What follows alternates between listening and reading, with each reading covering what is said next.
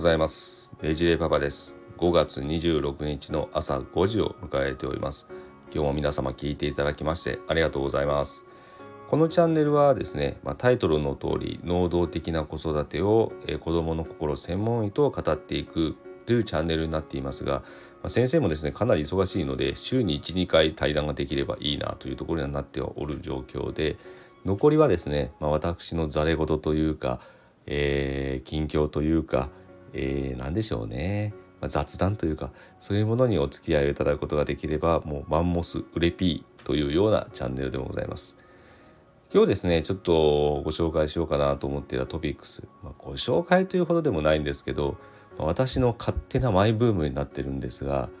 朝いつもだいたい4時ぐらいに起きて作業をし始めるといった生活になってるんですけどもその時ですねあのなるべくアイドリング状態からギアをガーンとこう入れる時に欠かせない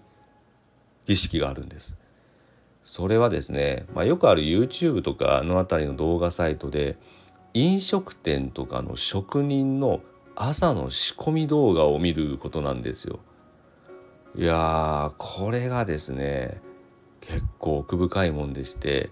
まあ、皆さんがいつも足を運んでいる外食の、まあえー、店舗とかですね。それとかラーメン屋とか居酒屋もそうですよね、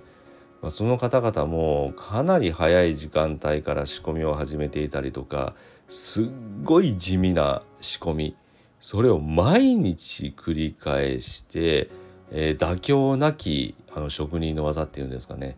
それを日々日々研鑽を積んで経験を積んであの、まあ、客にですねそういう商品を提供しているってわけですよ。あの黙々とあの作業をしてあの一つの作品を作ることに対するあの妥協のなさを見ているとこう心が震えるんですよね。いやいやいやいやすごいすごいすごいと。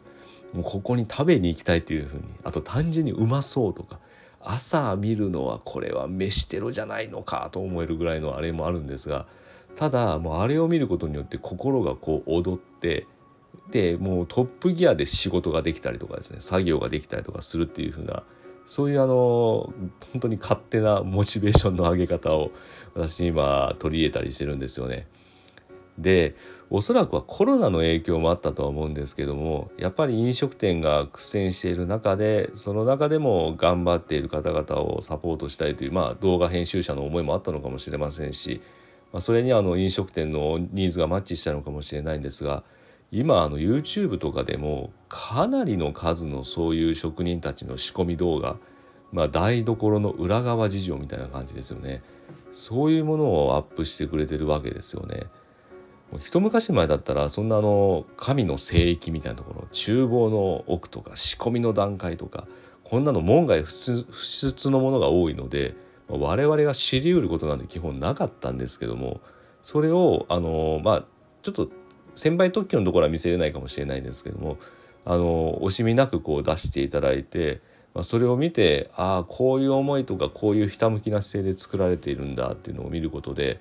すごいなんか親近感が湧くというかもう何よりもリスペクトが湧くわけなんですよね。でやっぱそうなってくるとですねやっぱ憧れ的なものももちろん増しますし何よりも自分自身がこんなじゃダメだ負けてらんないみたいなそういう気持ちの震わせ方だってあると思うんですよね。なのでもうこれちょうど見ていて思ったのがこれ意外とですね、まあ、この中に聞いていただいている方でブログとかもなさってる方もひょっとしたらおられるかもしれないんですけどもブログもそうですし、まあ、YouTube に投稿する動画編集もそうですし、ま、ああいうものも地味な仕込みじゃないですか。あのたかだか5分とか、まあ、数分で読み終えるような記事とか動画それを作るのになんだかんだ言ってもう半日以上の作業かかったり下手したら1日以上かかったりとかそんなのザラですよね。ただそのためにその仕込みを経てもうそういう作品を作ってるっていうところは、まあ、我々ブロガーのみならず動画編集者といったところの気持ちとも相通ずるものがあるなと思ってですねぱりこれはだからかな。だから見ていてこう心が震えるのかなと自分自身でもちょっと簡単に納得してしまっているところはあるんですがやっぱりそういうような自分と同じ境遇の方の活躍とか活動とか見ることによってやっぱり自分自身の大きなモチベートとかあやってる方向性は間違いじゃなかったんだっていうふうな気持ちになることができるのでこれはこれで一つの大きな自己肯定感を上げる。あの一つの方法論にもなるんじゃないかなと勝手に思い込んで 私も今日もちょっと数分ですけれどもそういう仕込み動画を見てから今配信してるという状況です。でですねここからまあ私の発想のとっちかとっちらり方の醍醐味でもあるんですけどももう一つ見方もあってですね、まあ、このような日常的な仕込みもう平凡ではあるけれども地味ではあるけれどもそれがなくては始まらないということこれは置き換えてみればですね皆様も日頃から家庭の仕込みをしてくれてる妻もしくは旦那さんがされてる場合は旦那さんのことを思い出してほしいんですよね。我々の普段の日常も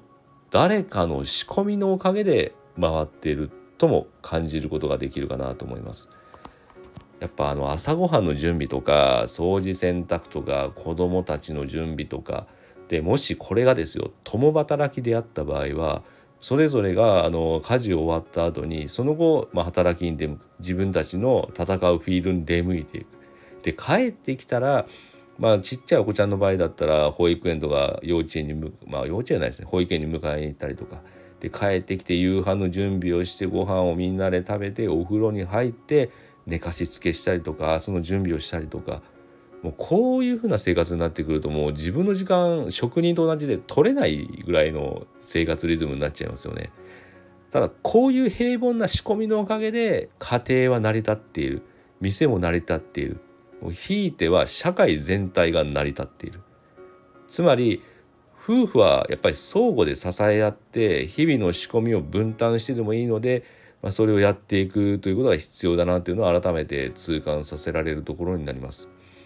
おそらくそういうふうな作業を相互で理解を深めながら分担してもしくはサポートしながらやるだけでもやっぱりあの先ほど述べたお互いのリスペクトというところにもつながってくるかと思いますので是非やっぱそのところも我々も意識していく必要があるんじゃないかなと思って、えー、この場を借りて配信させていただいているという状況です。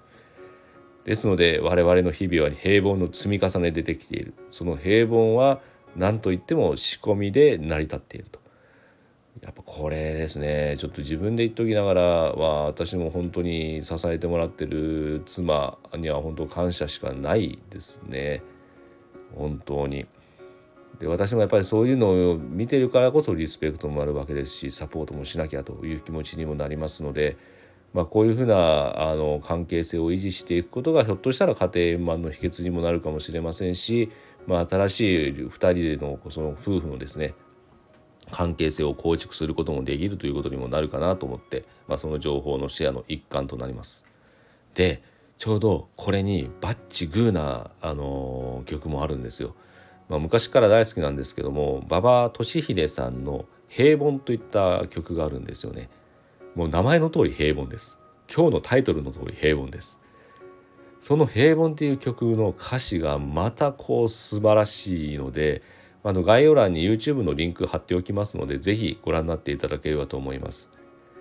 で何が素晴らしいかって言ったらよくあのパパママとかのなんか育児ソングとかいろいろあるかと思うんですけどもこれは馬場さんの曲この「平凡」という曲はダイレクトにそういう我々の日常を取り巻く家事とかそういうところで頑張ってる人の話とかまあ、我々サラリーマンも含めているんであればサラリーマンみたいな平凡な感覚のものもあの歌詞の中に練り込んで歌い上げてくれてるしかもソウルフルにこう歌い込んでいただいてるのでこれまた心に響くんですよ。ですので是非ちょっとテンション上がんないなという方がいればあの聞いていってもらえば幸いです。